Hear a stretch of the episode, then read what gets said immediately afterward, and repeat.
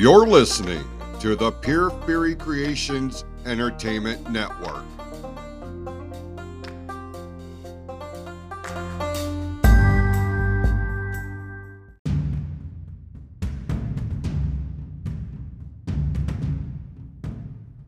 The views and opinions expressed on this episode are those of the speaker and do not necessarily reflect the views, opinions, or philosophies of the PFC Entertainment Network or any of the affiliates that make this show possible. This show has also been rated M for mature audiences only.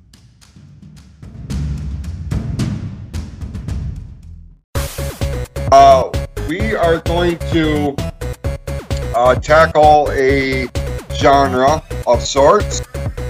do, but you and I didn't have any clue what the hell we were going to do. We're going to talk about movies. We're going to talk about TV shows. We're going to talk about toys. We're going to talk about, you know, all the things that made this such um, such an important part. I love toys.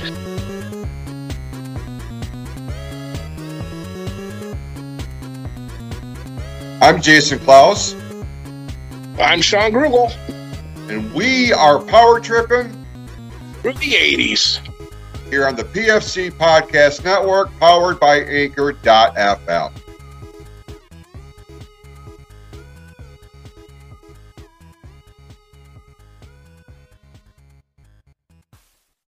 Hello, everybody. Welcome to Power Tripping Through the 80s here on the PFC Entertainment Network, along with Shawn Krugel. I'm Jason Klaus. We certainly appreciate you tuning in here this week and for, you know, because we like to give our listeners, our fans, kind of peeks behind the curtain from time to time. If we sound off, it's because both of us are not in our regularly uh, designated recording areas. We're still in the same overall s- structures, make no mistake about it, but we're not in our normal uh, environment. So if we sound off, that's why. But like for me, I'm looking at the background here. I look at what the way I've got things set up here. I'm kind of thinking about making like a full time transition, moving the studio out to this part of my dwelling instead of where it currently is. I don't know, man. How how am I sounding on your end? Number one, and more importantly, how the hell are you doing? I'm sitting fucking Indian cross-legged style on my living room floor in front of a tripod that's about three foot tall holding my cell phone because I dropped an unlicensed nuclear accelerator on the goddamn computer I just got working to where I could actually do the podcast now. But hey, I'm doing great. Fuck it. Woo! I'm looking at my background and I got pillows and family pictures instead of 80s toys and all my other fun stuff. So So Yeah. It's safe to say that you, your current location that you're recording in right now is not going to become a permanent thing for you. This is very much a temporary thing because you dropped a fucking proton pack on your computer. Well, look, I'm 50 years old, sitting cross legged on my floor. So it is a very good possibility that I am going to be stuck here for the rest of my life because I don't know if I'm going to be able to pick my fat ass up off the ground or not. So Can you still feel your toes? it's getting to, it's making its way down from my knee to my calf at this point in time. Hopefully, by the time we get to the toes, the podcast will be over with and I can go to an emergency room somewhere. well, we are going to do something. Well, before we get there, um, let's let's talk real quick about um, our live appearance we have coming up here very shortly, man. Saturday, June the tenth, Pride in the Park uh, in Holly. That is a Saturday afternoon. I believe it starts at twelve o'clock.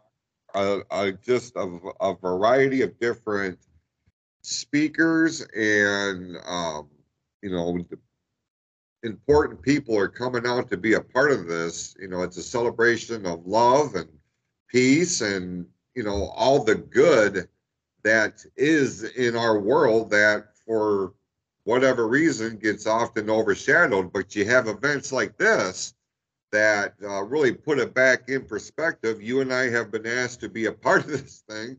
Um, are you okay over there? What's going on? My dog is attacking me. I told you I'm on the floor. he wants to play. um, yeah. Plus, there's going to be a bounce house, so I'm okay with this event. So, is there uh, now? Yeah. Oh, yeah. Bounce house, live music, food. Um, that just means uh, um, um, suplexes in the park for everybody. Um, no, it's going to be a good time. It's uh, Pride in the Park, like you said, June 10th, a celebration of uh, love and life. Uh, the LGBTQ uh, community comes together, it's advocates. Um, it's just a great time. It's a great show of community. Um, a lot of towns are starting to do these pride celebrations, but I'm proud to say that Holly seems to be one of the first ones out here. Uh, Kristen Watt is doing a phenomenal job putting this together. And uh, June 10th, I'm really looking forward to this event. And there is quite a few possibilities of possibly having some, let's just say, PFC celebrities on hand for this podcast as well. We are going to, uh, yeah, in the uh, in the coming weeks here, we may have our own announcement in terms of what this live appearance thing is going to wind up looking like for our portion of the festivities. Very much looking forward to it. Mark your calendars. Saturday, June the 10th. It starts at noon. Um, Lakeside Park is that is that the uh, the name of the of the venue? Lakeside Park. Bring your fishing poles because it's great fishing out on Bush Lake as well. So is that right? Oh yeah. If you don't think I'm going to have my fishing pole and a bucket of worms, you're crazy.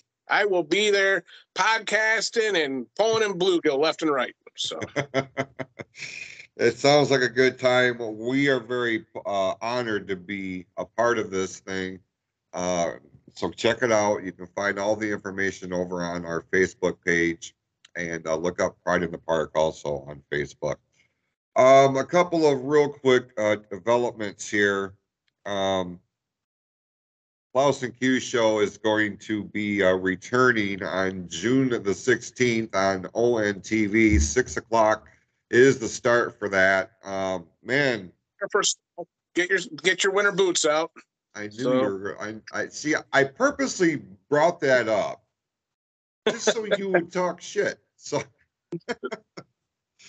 uh, yeah. So check that out. June June the 16th live on ONTV. It streams over on uh, facebook.com forward slash Orion ONTV. Let's talk about why we're here today. Uh, we're going to do something a little bit different in terms of content because if you listen to the show over the previous 30 weeks, this is episode 31, if you can believe that. I couldn't believe that, dude. It's like as the numbers get higher, I'm like, it doesn't seem like we've been doing this show that long, but here we are. 30 weeks. Yeah. 30 episodes. That's uh no wonder why we're starting on topics for God's sakes. well, I mean, listen, we've we've talked about this before. It's like there's so much that we could talk about, but a lot of it is is kind of a drag, man. You know, it deals with politics and controversies and you know scandals and things of this nature, which was a huge part of the decade, and we would kind of be doing ourselves a disservice if we didn't, you know, do our research and do these deep dives on it. But at the same time, it's like, man, people would tune in because they want to focus on the lighter side of the 80s. You know, we've we focused on movies and specific actors, and we've butchered lists that apparently some butthole thought was a good idea at the time. Uh, those those are good. Those are good episodes. Here we're going to focus on one year and kind of like the highlight of the year. And you would think that, well, if you're going to focus on the 1980s, you would start at the beginning, right? Fuck no, that's not how we do things here on Power Tripping through the 80s. We're going to start with 1988. I say that year, Shawn, and what's the first thing that, that comes to mind for, for you? I was 14 years old, and uh, let's see, let me do the math here real quick. 14 years old. So five, I was in elementary school.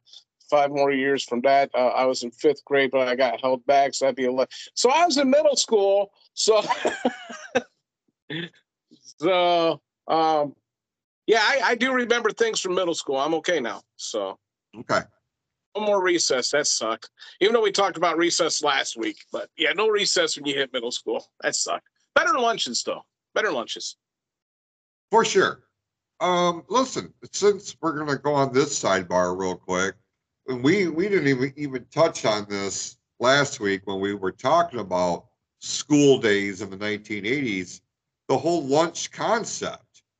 You know, did you did you pack your lunch? Did did you brown bag it? Did you hot lunch it? Like, and you get into middle school and high school, those options kind of expand. Now, for us, I don't know if you guys had these, but I would kill to find this recipe so I can at least try to replicate it. The Fiestada.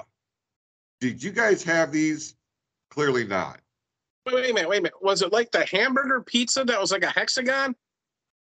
Sort of, yeah, with with the Mexican cheese on it, and it had taco sauce instead of pizza sauce. Yeah, we had those. I didn't. I didn't know they had a name. I didn't know. That. Fiestadas. Fiestadas. Okay. No, when we Yeah. when we hit um well school pizza, I mean elementary school pizza was badass. Those two square the, the squares with two pepperonis in the middle. I mean that pizza was killer.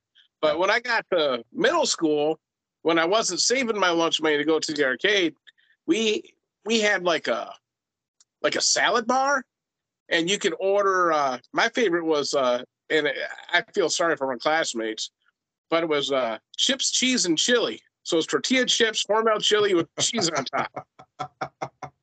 Orville chili. I, I still, I, I was chili with beans nonetheless. So, mm, you know, good stuff for the fat man over here. Uh, but in middle school, uh, they would order like we would have Little Caesars pizza in the cafeteria. They, I, it was like a dollar and a quarter a slice, I think, back then. Oh So- shit. Yeah, before the five dollar pizzas. So Right. yeah, Interesting. Uh, Little Caesars didn't become a, a thing at our school until well after I graduated. It seemed like we had the pizzas that were baked on the big sheets, and like much like what you were saying, they were cut into like rectangles, and you got Right. two two pepperonis in the middle of it, or what have you. Um, you peel gonna- back the cheese, and you would say it looked like brains underneath the cheese. You remember that? yes, yes, yes, yes. Absolutely. Yeah. School lunches, man, they I mean, you look back on it, it's like, man, we talked mad shit about it then, but I would give any, anything to go back and have have those kind of lunches again because they were staples, and I appreciate it. Okay. 1988. This is nearing the end of the Reagan run as president of the United States of America. The presidential election is going on, and it comes down to Vice President George Bush and Michael uh, Dukakis. Yeah, I knew this before I did any research, and I. I guess I shouldn't really say it on the air. It's a very off-color joke as to how I remember it was these two candidates that were vying for What- for the president. the, their last names, Yeah, you know, Dukakis and Bush, for God's sake. yeah.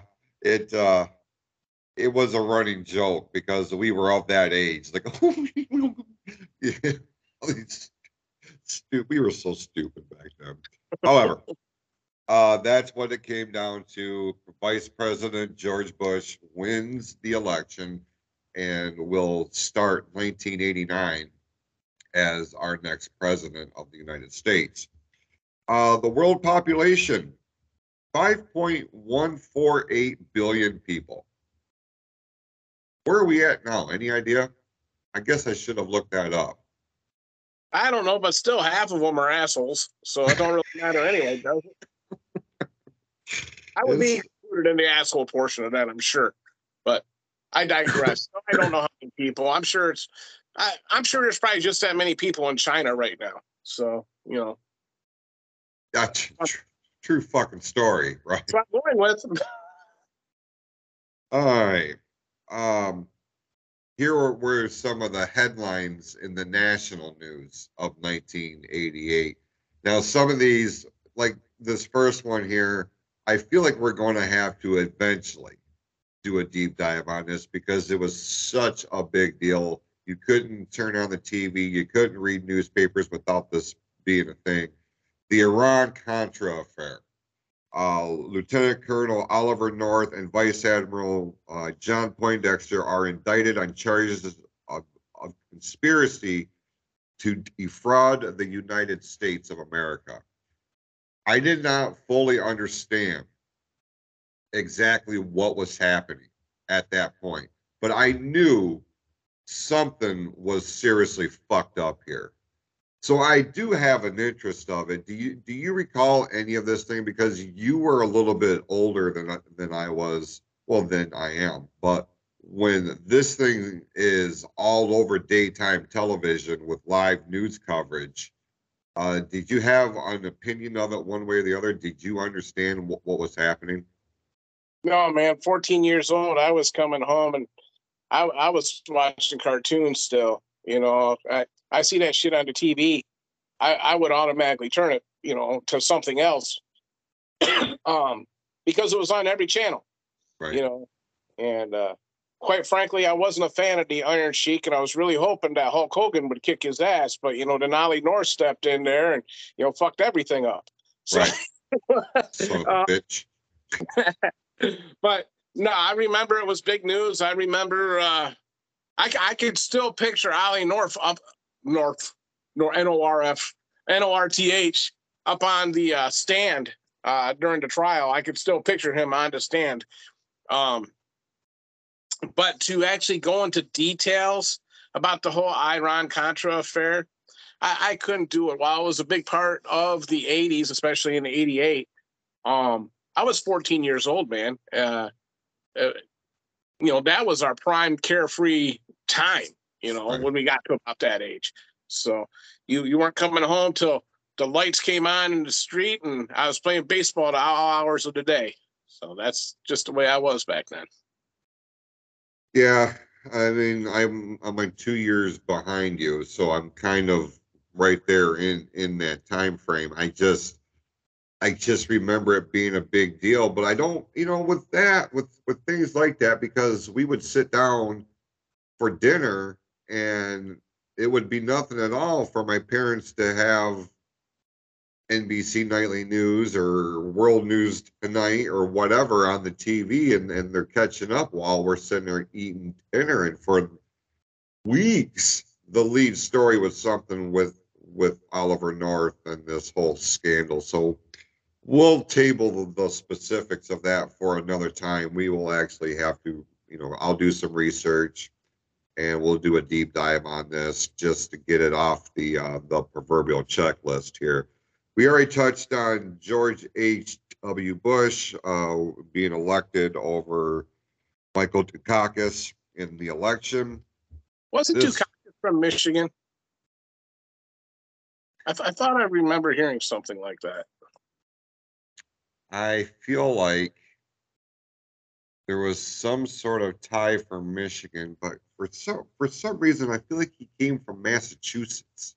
Or did, I think I know. Didn't he have some sort of affiliation with uh, James Blanchard at that time? I feel like it. Yeah, Was yeah. And, and for those who don't know, James Blanchard was a long time uh, governor here in the state of Michigan. Um, so yeah, damn it. Now I feel like we I'm might gonna- have to look up. Let, let's let's let's be honest here, as you would say, full disclosure. Um, we are recording this on a Monday afternoon. Uh, Jason sent me this picture ten minutes before we recorded, this is our topic. and, and let's face it, uh, you know, the unlicensed nuclear accelerator destroyed my computer, and uh, I I wasn't able to do any research. So we're kind of Uh, Flying off Well- the seat of our pants. Yes, that's it. Flying by the seat of our pants to get through this. No, not to get through this because I enjoy doing this, but at the same time, yeah, uh, it's almost like a pop quiz when it comes to the Iran Contra affair, and I'm going to fail that bitch all day long. So, For real. We'll we'll move on to light, lighter topics, such as, and this this was a big deal for me. I remember this being a thing of because of what it is. The Chicago Cubs play their first ever night game at home in Wrigley Field, beating the New York Mets six to four. Wrigley Field is one of the oldest ballparks in the United States of America. And for them to finally install overhead lighting grids for them to be able to play at night was a big damn deal in the city of Chicago.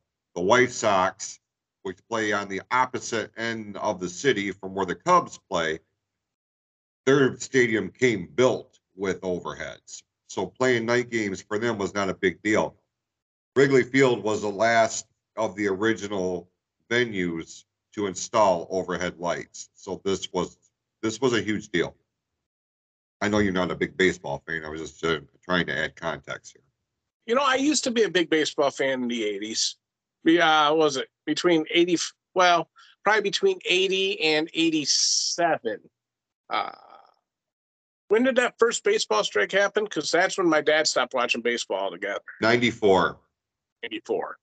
Um, see, I, I like baseball to a degree. I just don't like it when whiny millionaires complain about not being billionaires. Kind of pisses me off. Um, but since we are talking about baseball, eh, eh, sidebar. Sidebar. Um, So June 11th, if you're a baseball fan, I suggest you come out to Cyclone Field. And guess where? Holly, Michigan. That's right. Holy Michigan. Michigan, where we have uh, 1867 rules vintage baseball being played. Uh, I, I was just at a vintage baseball game here this past Saturday. Uh, it was the Detroit Early Risers against another team that just kicked their ass, and it was a lot of fun. Baseball was way different in 1867 versus now. Uh, they played with no gloves. The rules were a little bit different. Uh, you guys want to come out and have a good time? Come out to uh, Holly's Vintage Baseball, June 11th. I believe it starts at 1.30. You can check out their Facebook. It's uh, Holly Vintage Baseball. Fa- okay, so sidebar's over with. I'm sorry, I had to get it out there. If you have not seen, if you are a baseball fan and you have not seen something like this, you need to. I, several years ago, I took one in at, um, Henry Ford, Greenfield Village. no, no, it Oh. was, um, Crossroads Village. Okay, Uh, we saw one there, and yeah, it is night and day difference. Reading about it is one thing, but to see it play out and uh, the authenticity of it, I mean, from cost, from the uniforms, everything, it really puts it kind of really takes you back to that time frame, right? Because it's baseball by and large is one of the one of those games that on the surface hasn't changed a whole lot, but when you see it in its primitive primitive form reenacted, there has been a tremendous amount of change to what it is here and now. Um, these players are the same players that you would see at uh, Henry Ford, Greenfield Village. As was really wild, I went with Matt Maybon, who uh, directed us towards the Zagnut bars here a few weeks back. Hi, Matt. hey, Um, Matt, we, we were- appreciate you. we were watching this game and the backdrop, it was like big tall reeds and whatnot. And a couple times the ball got knocked into these reeds. And when the ball players would come walking out, I mean, Matt and I looked right at each other and were like, oh, if you build it, they will come. Because it reminded us so much of Field of Dreams. It was crazy. It was eh, that's when baseball was pure. When we didn't have the millionaires bitching not to be billionaires. You know, that's I really, really like this type of stuff. If you get the chance, come on out say hi, don't be shy, and uh, take in a game for a day. It's a good time. Absolutely. Uh, June the 11th. Uh, check it out over on Facebook.com. Um, Debbie Gibson, Okay. are you a fan? I know, I know she didn't really, wasn't kind of, uh, we were not the demo. We were not the target audience for her musical contributions, but in 1988, she was undeniable. She was everywhere. So we already did the Guilty Pleasures show. Yeah. Yeah, I mean, Electric Youth was the thing. Uh, Eternal Flame was, you know, I mean, she was just as cute as a button back then. Uh, I think she's still a good looking woman now. Uh, as a kid, would I have ever admitted I listened to Debbie Gibson? Absolutely not, but I sure the hell did. So. Right. Well, she, in 1988, she became the youngest artist to write, produce, and perform a number one single on the Billboard Hot 100 with her song "Foolish Like- Beat." What? Foolish Beat. I don't remember that one at all. I don't remember that one at all either. Huh. I was expecting Eternal Flame. Okay. As I was reading this, I'm like, well, this is Eternal Flame. It has to be. What the fuck is Foolish Beat? I don't know. It, was- it was foolish and Uh, joke, get us out of here. Next. Speaking of Billboard, you know, because Billboard magazine was a big damn deal back in the day. You know, Yeah. like people don't understand the magnitude that magazines and publications had. This was before the advent of the internet. This is how people communicated. This how this is how they got the news out. Now, Billboard magazine was the epitome of what was a success and what was not generally in the music in you know business didn't matter what kind of music you're talking about they had a list of it according to billboard magazine these were the biggest songs that were played on the radio in 1988 ready for this list it's, it's a short one here Okay. Faith by george michael Okay. need you tonight by INXS where you at on on on INXS i don't feel like they get the love that that they really deserve No, if I remember right, INXS, I had I think oh I can't remember the name of the album. I had Suicide Blonde on it. x was the name of the album Yep. I had that album. That was a really good album. Yeah, they don't get the credit that they deserve. Yeah, I was I was a big fan. Um, I got my mind set on you by George Harrison of the Beatles. His one, his most popular solo effort. There it is in 1988. Only took all the way up to 1988. For real. Now, Is Yoko Ono on that list? We should talk Yoko. Tom about that. okay, quick sidebar. If you have not listened to Hanging with the Hitman that dropped this past Monday, go listen to it. Shawn and I were actually featured and mentioned on on their show. Uh, and yeah, Yoko Ono was the target of that particular portion of their conversation. It's all about the Beatles. So check out Hanging with the Hitman here on the PFC Entertainment Network. Uh, Never Gonna Give You Up by Actually, Rick Astley. Man, what a resurgence that motherfucker's had here lately, right? Man, I thought for years that was a big black guy singing those songs. no, that isn't, as Levi would call it, a verbal landmine. That's the goddamn truth. I Right. thought Rick. I mean, you listen to his voice. There, I forget who it was. Was it Rick Rubens, the music producer? Uh, when he met Rick Ashley, and they told him that he was the singer of "Never Gonna Give You Up." I believe it was "Forever and Ever" at that time. Uh, Rick Rubens about shit a gold brick because he thought that Rick Ashley was a big black guy as well. So He has kind of that uh, Barry White thing happening with his. He has a very, very deep, soulful voice. Um, but I feel like guys like that, like they come out and they explode onto the scene. They have all kinds of success, and relatively shortly, people start. It becomes cool to start shitting on, them. but Yeah. yet they're still listening to them. Michael Bolton is another one like that because Michael Bolton has a very unique voice. You know, but it, I don't know if it's because they're geared more towards women, and women just oh, you know, fangirl all over them because of that sultry voice. Yeah. I could never do that. You know what endeared me to Rick Ashley, and this is going to strike a chord with you. Okay.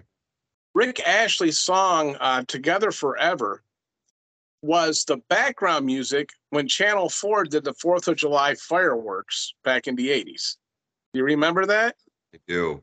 Yes. And I remember hearing that theme over and over and over when they were advertising for the fireworks.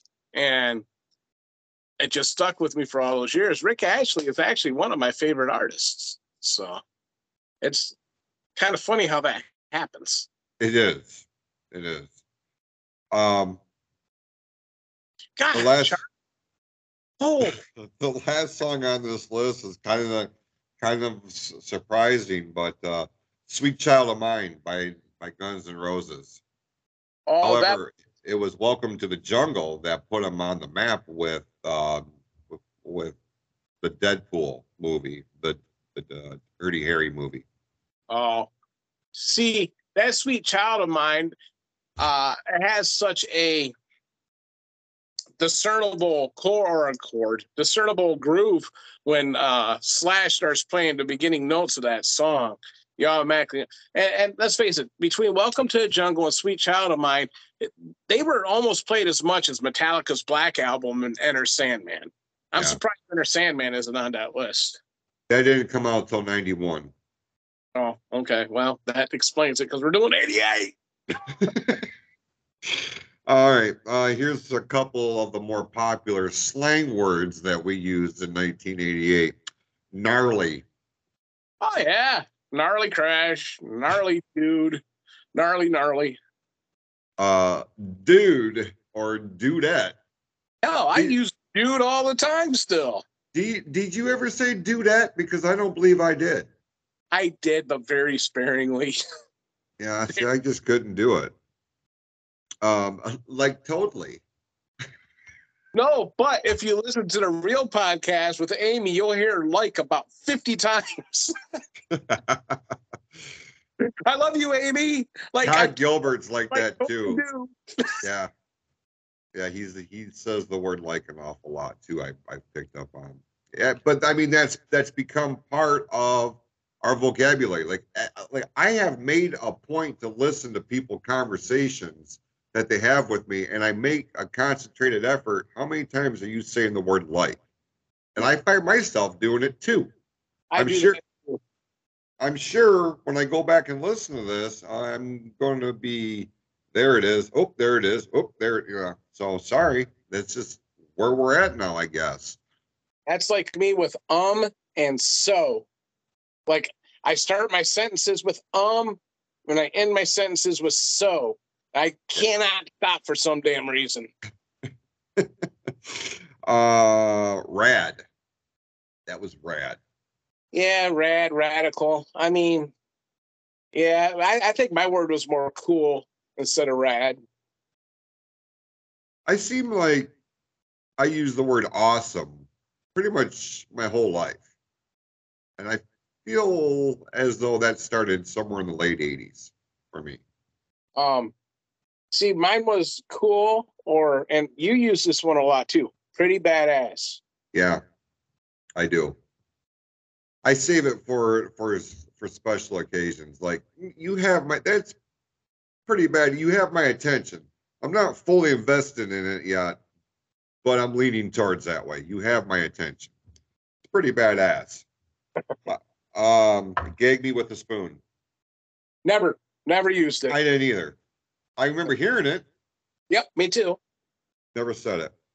Now, my mom was- would say, I think that was more of a slang term for females then.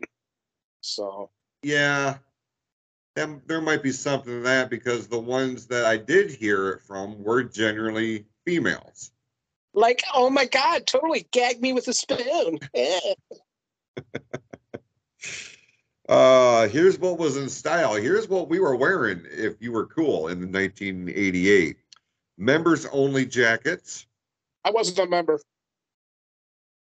You what? I wasn't a member. No. Acid wash jeans. Guilty. Original jams. What the hell's that? I don't know. Oh. I have no idea. Parachute pants. Guilty. Converse chucks. I couldn't afford them. Reebok high tops. Couldn't afford them. Guess, jeans. Um, no, those were female. I think I had Jordache though back then. I know. Hand me downs, brother. Hand me downs. Swatch watches. I always wanted one of those. Wayfarer sunglasses. Not familiar. I've heard of them, but not familiar. Okay. Here is the biggest movies according to oh technology. The technology is is kind of fascinating here. One of these we we've already touched on, but the U.S. space shuttle program resumes two and a half years after the the disaster of the Challenger explosion. Prozac is sold for the first time as an antidepressant. Uh, Doppler- extracurricular activity as well.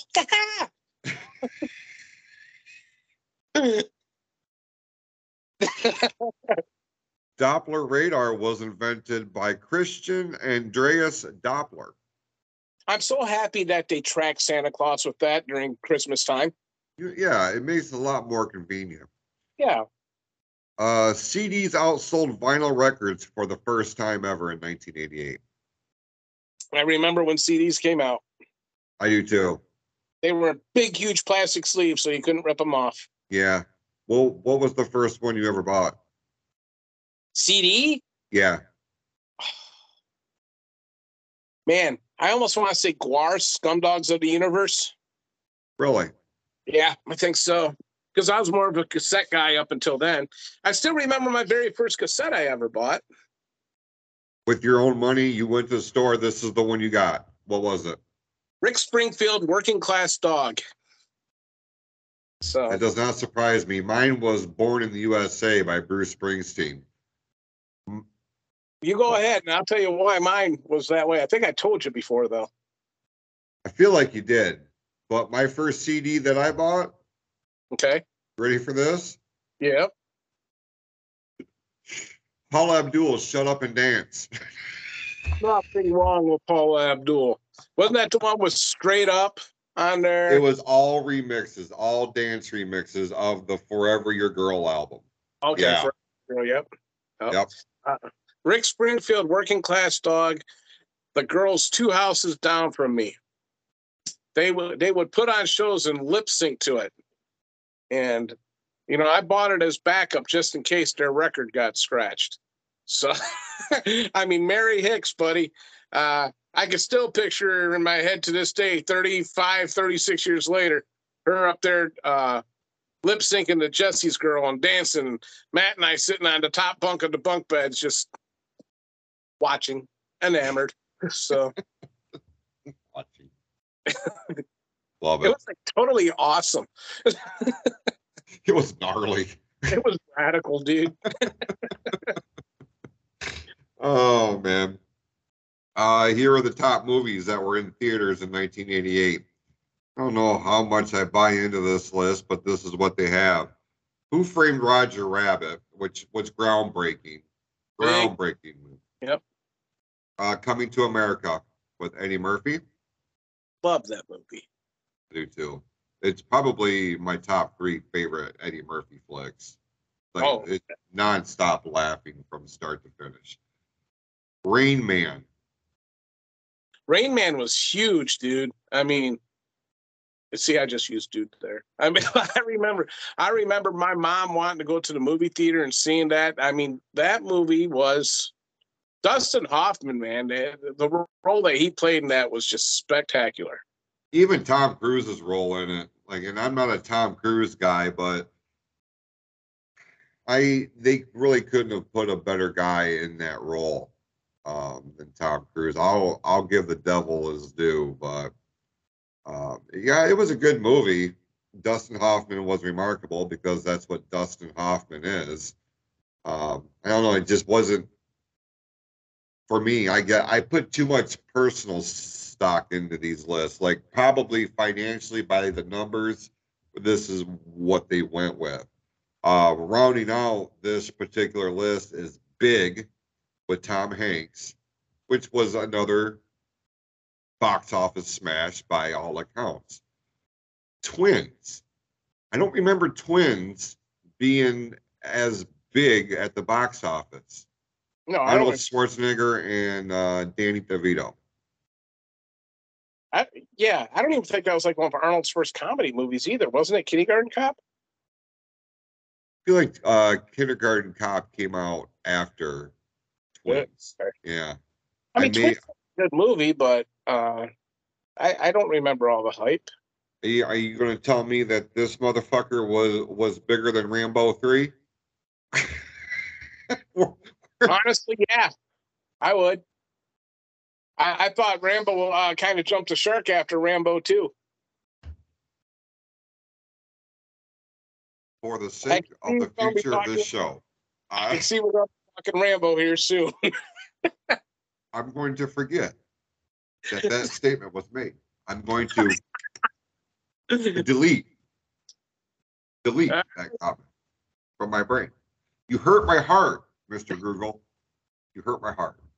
So guess what we're talking about next week here on Power Tripping Through the 80s? It's all things fucking Rambo. I'm okay with that. Guess I'm going to have to suck it up and watch Rambo 3 again. Son of a bitch. So, Might as well watch four and five too while you're at it, pal. Actually, no, because only the first three were were in the 80s. yeah, well, Rambo was it Rambo Last Blood? Rambo, I don't know, one where he took the missionaries. I don't know. I, I I've watched them all.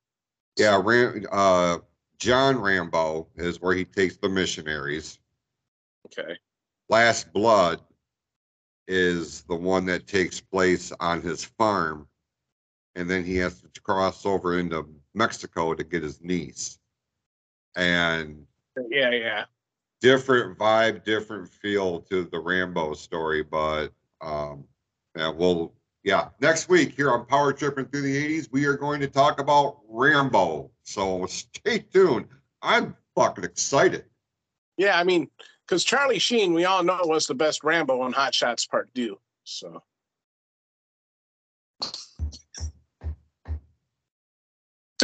Yeah. just, just hurting your heart a little bit more there, buddy. Just okay, fine. I digress. Weird Al On the with television in 1988. Fuck you. Do you see this? Do you see this? I do. I do. You see how red my face is? I'm about ready to explode. I'm laughing so hard over here. Too bad this isn't video. Actually, I may just turn around and put this motherfucker up on YouTube. All right. On television, this is the last subcategory that they have here. Uh, these were the top shows in 1988 on television Roseanne, The Cosby Show. Yeah. Oh, yeah. I'm Yeah. kind of surprised. I, I don't know if this is in actual order or not, but if it's if it is, why Cosby Show is not at the top of the list, I don't know. That show was number one until it came off the air. Yeah, uh, my mom loved the Cosby Show, but she loved Roseanne. I absolutely loved Roseanne. Um, sidebar: Did you see that Roseanne is claiming uh, what's her name? Gilbert. Gilbert. Gilbert. Uh, Melissa, is that who it is? Melissa Gilbert, the daughter on the Roseanne show. oh no no, um, Gilbert. Sara, Sara Gilbert. Sara Gilbert. Yeah. So Roseanne Barr is claiming that Sara Gilbert is the one that uh, ratted her out and had her character killed off. Roseanne is going absolutely nuts nowadays. Had nothing to do with her political views or her uh, setting them forth on a new reincarnation of the show. But Sara Gilbert was the one, her daughter on the TV show, killed her off. Isn't that ridiculous? I feel like I'm gonna have to do a little bit of research on this. I hadn't heard. I I don't go on. You know, I don't pay attention to shit like that more often than not. But something like that, I feel like I need to uh, do a little bit of research on. I'm curious. I want to know what I want to know what this is about. Because what a story that is, right? Right? The huh. Interesting. You know, I was thinking about it just now, thinking about it. You got three choices. You can kill off a family, you can stay the weekend at a family's house, or you can move in. Okay. Mhm. So it's kind of like FMK, but we're going to do families here. Okay? Okay. Okay. So again, kill off a family, stay the weekend with a family, and permanently live with the family. You ready? Yeah. The Bundys, Okay. Huxtables, Okay. Or um the Connors. this is a good one, Shawn. Isn't it? I'm killing off the Connors. I'm staying the weekend with the Bundys. And I'm permanently living with the Huxtables. I think I'm right there with you. I really do. Yeah. I don't know how how else I I could chalk that up. Great scenario though. Great scenario. Uh the last few shows on this particular list, A Different World, Cheers, and Who's the Boss. Seems like there's something missing. I mean, a different world kind of goes with the Cosby Show, right? Yeah, it was a spinoff of it. Didn't Married with Children start in '88? I feel like it was right around that time, yeah, but it may have been so brand new that it didn't register on the end of the year totals or whatever. Gotcha. Plus, it, plus it was on Fox, and Fox was so far below the totem pole. They had just launched. You know, they were still like, I think 1987 is when they formally launched the Fox network. I, I may have that wrong, but it seems like that's when it was because it's when I first heard about Tracey Ullman was 1987. The Garry Shandling show was on there. Loved Garry Shandling show. Um, and then eventually Married with Children and you know a few a few other shows. The Simpsons became a thing uh, later on down the line, but uh, 1988, you know, by and large, you you look at it as like, oh, it was just kind of another year, but there was some significant shit as wrestling fans. It was a new era in the World Wrestling Federation. Randy Macho Man Savage was the World Wrestling Federation champion after a four-year run as with Hulk Hogan on top. So 88 was very much, you know, a new era, a new chapter. If you were a WWF fan, that was a big damn deal.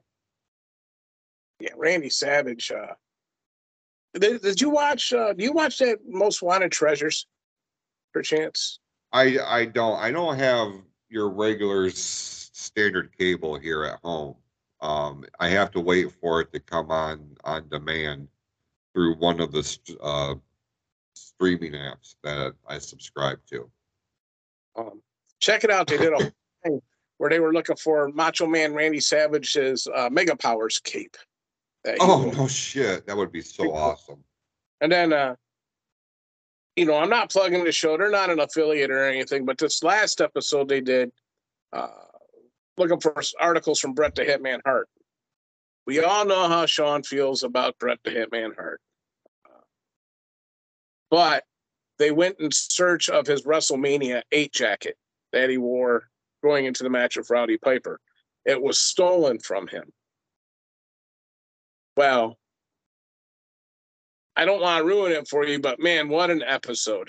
You gotta check it out. Very well, if I say this, you're gonna know. It was a very emotional episode to watch. I'll Okay. have to look at that.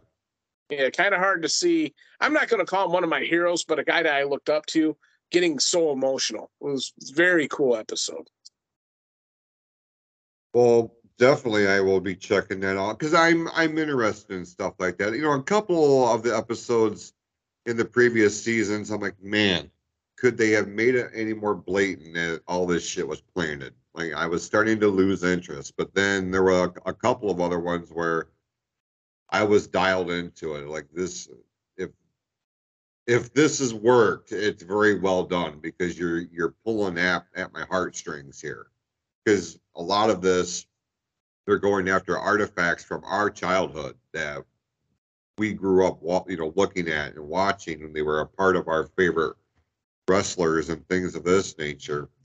You know, also along the sports front in 1988 for our, you know, locally here in the state of Michigan, the Detroit Pistons uh, were very well established as the bad boys of the NBA and had reached the NBA Finals against the Los Angeles Lakers. They would lose that series, but they would come back the next year in '89 and start a two-run or two-year back-to-back run as NBA champions and made them the most hated team in the National Basketball Association, which you and I didn't even realize because they were our team. But outside the state of Michigan, people hated the, the, the Detroit Pistons. I didn't realize that. They hated Bill Laimbeer. Hated. yeah. Um, so funny story on that. When the Pistons beat the Trailblazers for the championship, there was a bet that was made where uh, some of the Trailblazers had to drive back to Portland and this old 1979 Ford LTD the Ford LTD was stripped down to the primer. It was spray painted, had hot dogs shoved in the grill, shit put on the antenna. And the reason why I know this is because I had to clean all that stuff out because my uncle won that car in a raffle and he gave it to me. And oh, shit. I, I was like 15, 16 years old. It was my first car and uh, had the 351 Cleveland in it. And uh, and that should tell you something that I had the car because I'm not a car guy. I couldn't tell you a 351 Cleveland from a 201 Florida. You know, it just it don't make any sense. But uh, uh, my dad let me park it in my neighbor's yard because he didn't want it in the yard because it was such an eyesore. And then he decided he was going to sell it on me because he didn't want me driving it because if the cops would see me in a graffitied Ford LTD car, he knew I was going to get a ticket and you know so uh yeah so i was the owner of that ford ltd that trailblazers drove back to portland.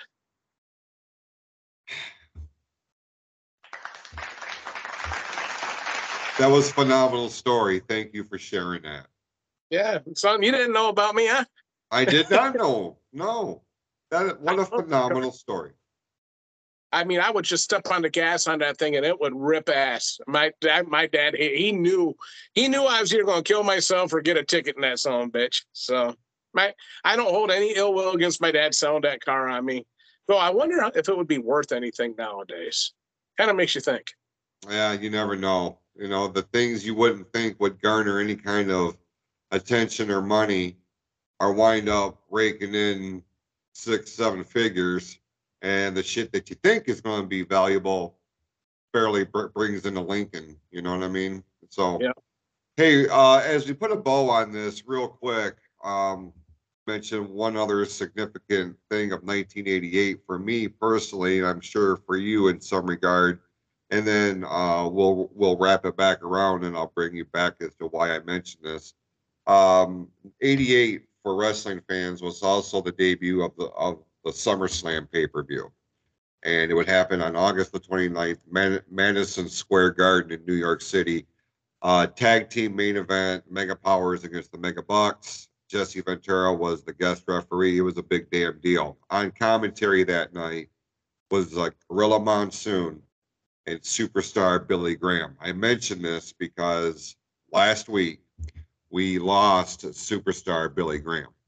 Uh, what kind of uh, impact did Billy Graham have on you in terms of your fandom in professional wrestling? Okay, so it's funny. Superstar Billy Graham to me now is one of the greatest of all time. When uh, I first started watching wrestling back in what 84, 85, we talked about before, I think it was 84. Uh, I was too young to see, uh, it was too late for me to watch Billy Graham on TV going back and watching his interviews, you see so much of like what Hulk Hogan took away from him, or Rowdy Piper took away from him, or hell, even the look that Jesse Ventura took away from him. You see so much in what superstar Billy Graham did then. He was so far ahead of his time. And superstar Billy Graham, um, seriously, in my opinion, is the blueprint of what a, a, professional wrestler of the 80s should be. He was so far ahead of his time in the 70s. It's ridiculous.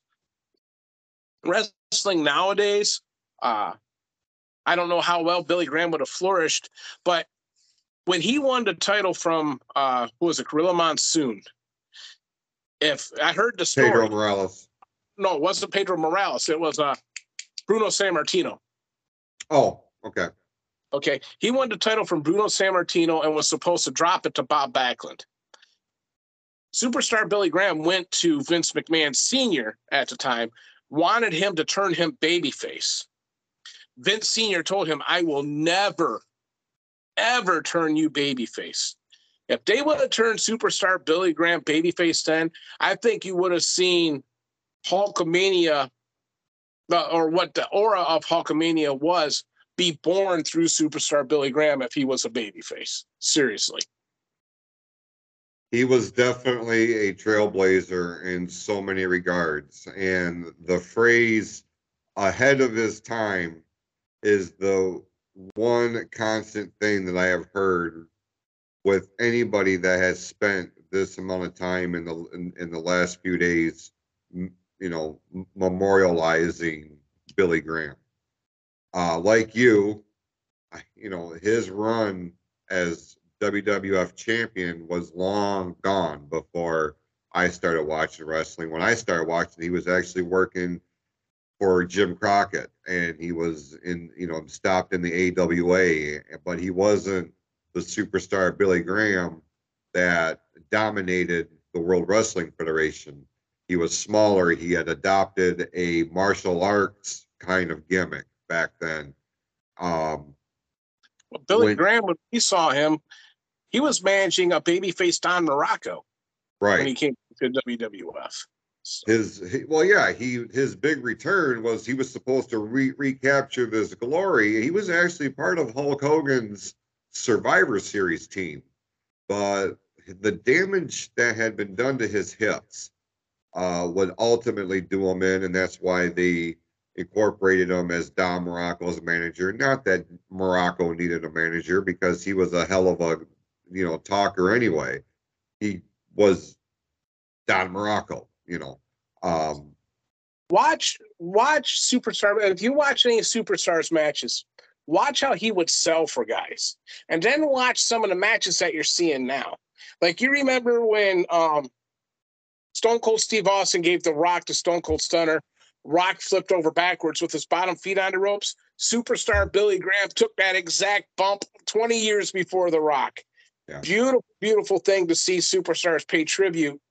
You know, they say imitation is the sincerest form of flattery. Well, brother, superstar Billy Graham, Graham should should be uh, the most overly flattered person on the face of the earth as it pertains to the wrestling business because everyone everyone took something from Billy Graham. It certainly did, uh, and he uh, uh he went in the Hall of Fame in 2004. Very very well deserved. Uh, you know, we're glad. You know, we're we're appreciative of the memories and and the legacy that he has left on the business. Um, and because his influence from Dusty Rhodes to Hogan to Ventura to you know anybody that grew up in that era, you were in somehow or another um, influenced by superstar Billy Graham. So we just want, wanted to take a couple of minutes here as we put a bow on this episode to pay our own tributes to a true legend in the professional wrestling business. Uh, before we get out here, anything else, my friend? I just want to put this out there because you got me talking about Billy Graham. I love Billy Graham. Um, I just heard an interview with George Napolitano. I don't know how many people know who he is who listens to our show, but he was a photographer, you know, during the big time wrestling era. And he was really good friends with superstar Billy Graham. And he was talking about how uh, superstar would come over to his house for uh, dinner night and Napolitano, you know, Italian family. And he was talking about how when they were serving the salad before the dinner that Billy Graham actually took the whole bowl and started putting dressing on it because he was going to eat the entire salad. And I guess uh, George's wife got a little bit upset about, about that. Well, George obviously was a tape trader back then too. So he had uh, some uh, wrestling matches from Texas, and Dusty Rhodes was on these matches, and uh, Dusty was cutting a promo, and Billy Graham looked at George and he was like, "He stole my promo." That was my promo, yeah, he was legitimately pissed off at Dusty Rhodes because back then, you know, you didn't have the internet. So right. everyone was stealing from everybody back then. So when everyone talks about how original Dusty Rhodes was, he stole interview material from superstar Billy Graham. That should tell you the influence that superstar Billy Graham had on the wrestling world. If Dusty Rhodes is stealing from you, you know you're something special. True story, man. True story. Uh, very good example. And, you know, and you can also see the influence that Graham had from Muhammad Ali. He credits Ali for a lot of his promo style, and you put the two side by side, and you can certainly see where because it all comes back around, dude. It filters, it winds this way and that way. You know, this is just what happens. So, uh, yep. great, great ambassador uh, for the time, for his time uh, as the top dog in professional wrestling. So, rest in power, superstar Billy Graham. With that, um, we'll go ahead and put a bow on this. We certainly appreciate everybody tuning in. Uh, check out the Heat Vent this week. Drops on Friday. The real podcast will be here on Saturday. It's Amy week this week, so I'm pretty, you know, excited about that. Uh, a new Hanging with the Hitman on Monday, and then the flagship show, the Close to the Heart podcast, will drop on Tuesday. Yes, sir. Real quick, I, I was talking with Levi Blue. I don't know who that kid is that's doing your commercials for the uh, the merchandise the merchandise site. What was yeah. that merchandise site again? Oh, that's cafepress.com forward slash PFC network. Thank you for the plug. Oh, well, I was talking to Levi. He says he doesn't know who that kid is, but he wants to slap him around. So you might want to that kid's mother. So, um, hey, you know, I, I could probably arrange a hookup where I could pipe him into the show if we had a little bit more, a uh, little bit more notice. Maybe next week we, we could work on getting our schedules in alignment. But be that as it may, we will go ahead and get on here. We appreciate everybody tuning in. We'll see you right back here next Wednesday with a brand new episode of Power Tripping Through the 80s here on the PFC Entertainment Network.